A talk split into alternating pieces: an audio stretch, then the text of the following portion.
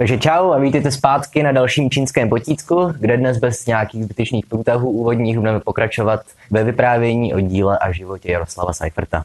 Takže minule jsme skončili předvečer druhé světové války. No a druhou světovou válku Seifert přežil relativně ve zdraví. Nedostal se do žádných velkých potíží z nacisty. Eh, pracoval jako redaktor levicového tisku Národní práce a vydal i několik sbírek, ve kterých následoval ty vlastně obecné básnické trendy tohohle českého období druhé světové války. Ve sbírce Vějíř Božiny Němcové očividně odkazuje na život Božiny Němcové, ale ne, že by prostě jenom psal o téhle jedné prozajíčce.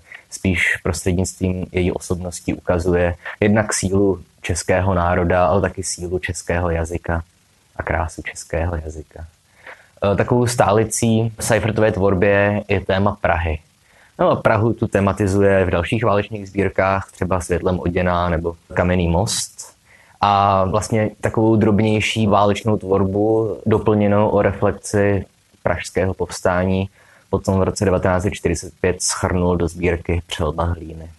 No ale v roce 1948 samozřejmě přišla revoluce, přišel únor vítězný v uvozovkách a Seifertovi začaly tak jako ostatním českým básníkům, nebo většině z nich, těžké časy.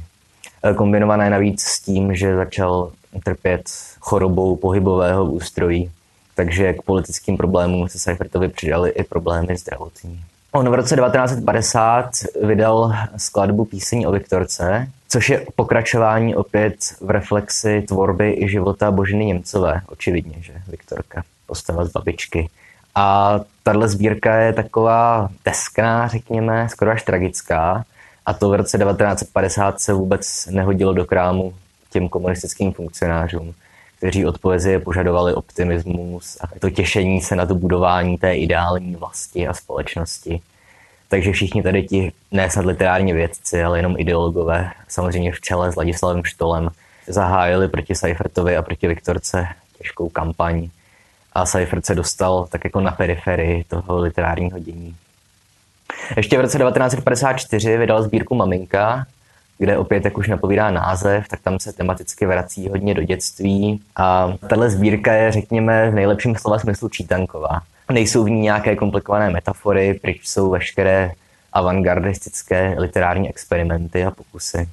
Je to formálně velice pravidelné, melodické a ucelené. Reflektuje tam samozřejmě to své mládí, vyrůstání v chudé proletářské rodině s milující maminkou. Obecně už v tuhle chvíli se začíná projevovat trend naprosto typický pro Seifertovou tvorbu druhé poloviny 20. století, a sice ústup nějakých metafor a komplikovaných básnických prostředků a nástup, řekněme, prozaického popisu skutečnosti a reflexe skutečnosti, případně bilancování svého života.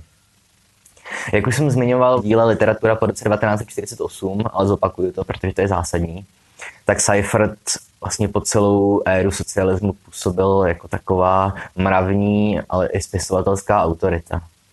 Spisovatelská autorita proto, že on byl vlastně poslední už žijící člen zlaté generace poetistické, nebo té generace Devěcil. Nezval Halas, ty zemřeli. Jak to později reflektoval Seifert ve svých vzpomínkách, tak zůstali už sami Stoajen. On a Toajen byli jediní dva přeživší členové avantgardy, té rané české avantgardy. A Toajen žila v exilu. Takže tohle byl důvod, proč Seifert byl, řekněme, spisovatelská, umělecká autorita, ale e, po celou dobu totality komunistické Seifert byl především autorita mravní.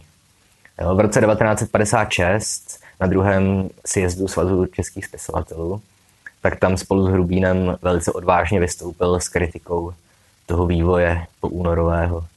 Kritizoval to, že básníci jsou nejenom básníci, že jsou ve vězení čistě z politických důvodů. Upozornil na to, že básník není jenom výrobce metafor, ale že básník má se angažovat i ve společenském životě a komentovat ho.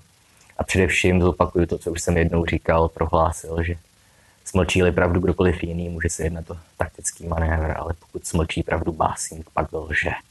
Myslím, že tohle už někteří básníci zapomínají. Nicméně samozřejmě tohle mělo za následek v kombinaci se zdravotními problémy to, že v Seifertově tvorbě nastal vlastně téměř desetiletý hiat. Na deset let se odmlčel. Ale pak samozřejmě přišla ta 60. léta, kde se politická situace uvolnila, Především samozřejmě druhá polovina 60. let. Ta společenská situace už vlastně připomínala třeba začátek 90. let v Čechách. Mohlo se jezdit do zahraničí, v literární teorii se opět vrátil na scénu strukturalismus. Eh, svoboda slova byla celkem výrazná už. Samozřejmě nesměli jste si říkat cokoliv jste chtěli, ale ta totalita už byla velice oslabená a v té době bylo dovoleno vrátit se i Seifertovi. Jednak prostřednictvím reedic jeho starších děl vyšla znovu třeba ta dříve odmítaná Viktorka a tentokrát už se setkala s pozitivním ohlasem kritiků a samozřejmě i čtenářů.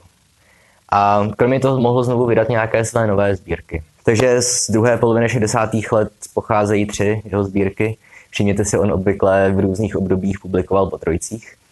A sice koncert na ostrově, odlévání zvonů a Heliova kometa.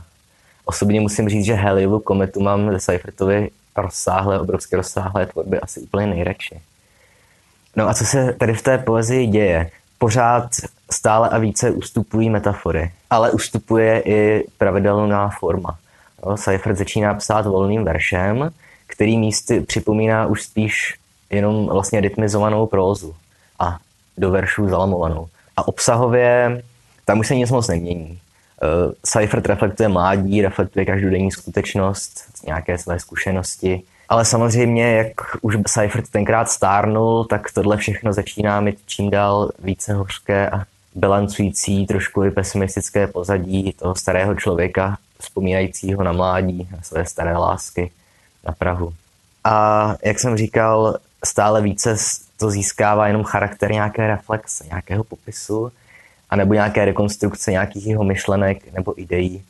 V Heliově kometě jsou verše, nebudu to citovat doslova, protože jsem si sebou ruční Heliovou kometu bohužel nevzal, budu to parafrázovat. Jo, ale je to spíš fakt na hranici eseje nebo prózy, kde třeba říká, jo, co by byl svět bez tance, který je méně než obětí, ale co. Případně. Vždy jsem měl rád hřbitovy, ale po smrti nechám spálit, protože nechci ležet v řadě. Takže vidíte, že tohle už nemá úplně formu rytmické poezie, nerýmuje se to, jak říkám, ta forma už je spíš eseistická nebo prozaická. No, několikrát už jsem zmínil Seifertovu osobní statečnost, ta se znovu projevila na konci 60. let po invazi vojsk Varšavské smlouvy. Vlastně na začátku září roku 1968 Seifert z pozice nově zvoleného předsedy Svazu českých spisovatelů vystoupil v československé televizi a velice otevřeně odsoudil sovětskou invazi do Československa. A pak samozřejmě, když nastoupila v 70. letech normalizace, opět přišlo to, co muselo přijít. Seifert byl nucený se odmlčet, aspoň oficiálně. A v 70. letech napsal a vydal ale v samizdatu dvě sbírky. A sice Morový sloup, ten vznikal už na konci 60. let, ale samizdatově ho vydal tuším už v roce 1971. A potom samozřejmě Deštník z Piccadilly. V samizdatu vyšel až na konci 70. let. Z 80. let tam už tyhle sbírky obě opět mohly být oficiálně, takže opět v 80. letech se ta atmosféra tady trošku uvolnila a vydal v roce 83 svoji poslední sbírku Býti básníkem. V těchto těch sbírkách už se jenom prohlubuje ta tendence, kterou jsem zmiňoval, když jsem mluvil o sbírkách z 60. let. A ještě, co musím zmínit, je vzpomínková kniha, už vyloženě prozaická, Všechny krásy světa. E, ta má neuvěřitelnou hodnotu i historickou. Samozřejmě vzpomínky psané mnohdy s 60 letým nebo 50 letým odstupem musíme brát s kritickým odstupem, ale Seifert tam píše spoustu zajímavých informací právě třeba o vzniku české avantgardy, o Devěcu, o tom, jak spolu s Nezvalem a Tajgem tenkrát v mládí si představovali ten nový svět to, jak ho byl básnicky stvárňovat. A všechny krásy světa tedy vyšly nejprve v exilu v Torontu v roce 1981, potom v Kolíně nad Rýnem a pak až v Čechách. No a samozřejmě ještě jsem teda nezmínil, že v roce 1977 Seifert patřil k jedním z prvních signatářů Charty 77, což mu opět samozřejmě v očích režimu velice přitížilo. No a v roce 1984 došlo k asi největší události v dějinách české literatury, aspoň té novodobé. Seifert získal Nobelovu cenu za literaturu. Jako první a zatím poslední český básník.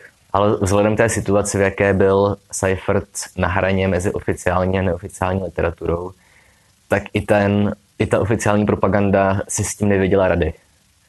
Když Seifert dostal Nobelovu cenu za literaturu, tak o tom vyšla někde na druhé stránce novin vlastně pětistránková noticka. Seifert už si tu cenu ani nejel převzít. Tady snad ani nešlo už o režim, to taky, ale byl už těžce nemocný, byl mu 83 let. Cenu si za něj musela jet převzít jeho dcera. Celé tohle celoživotní Seifertovo trápení s režimem nebo s různými režimy vlastně neskončilo ani jeho smrtí, protože ono tenkrát, když Seifert zemřel a připravil si pohřeb, tak hrozilo, že se z toho stane vlastně celonárodní událost, že to lidi využijí protest proti režimu. A tak třeba z přípravy Seifertova pohřbu byla vyloučena jeho rodina. A na jeho pohřbu pak řečnili takový ti nejhorší propagandisti a ideologové komunističtí, jako Rozounek, Štol, Dostal. No Štol ne, ten už byl mrtvý, ale Pavel Dostal nebo Vítězslav Rozounek. A Seifertův pohřeb tak nakonec byl taková nedůstojná propagandistická akce už vlastně umírajícího totalitního režimu. Tak, takže tolik teda, jak nejstručněji to šlo k životu a dílu jediného českého nobelisty Jaroslava Seiferta. A příště se tedy podíváme na rozmarné léto od Vančury, o které jste si napsali. A potom, pokud budete chtít, můžete se vybrat jednu Seifertovou sbírku, o které byste chtěli, abych mluvil podrobněji. E, může to být cokoliv, může to být politistické na vlnách TSF, může to být má oblíbená Heliova kometa. Ale rád vám povím třeba i o všech krásách světa, i když hádám, že to se do maturitních okruhů asi nedostane.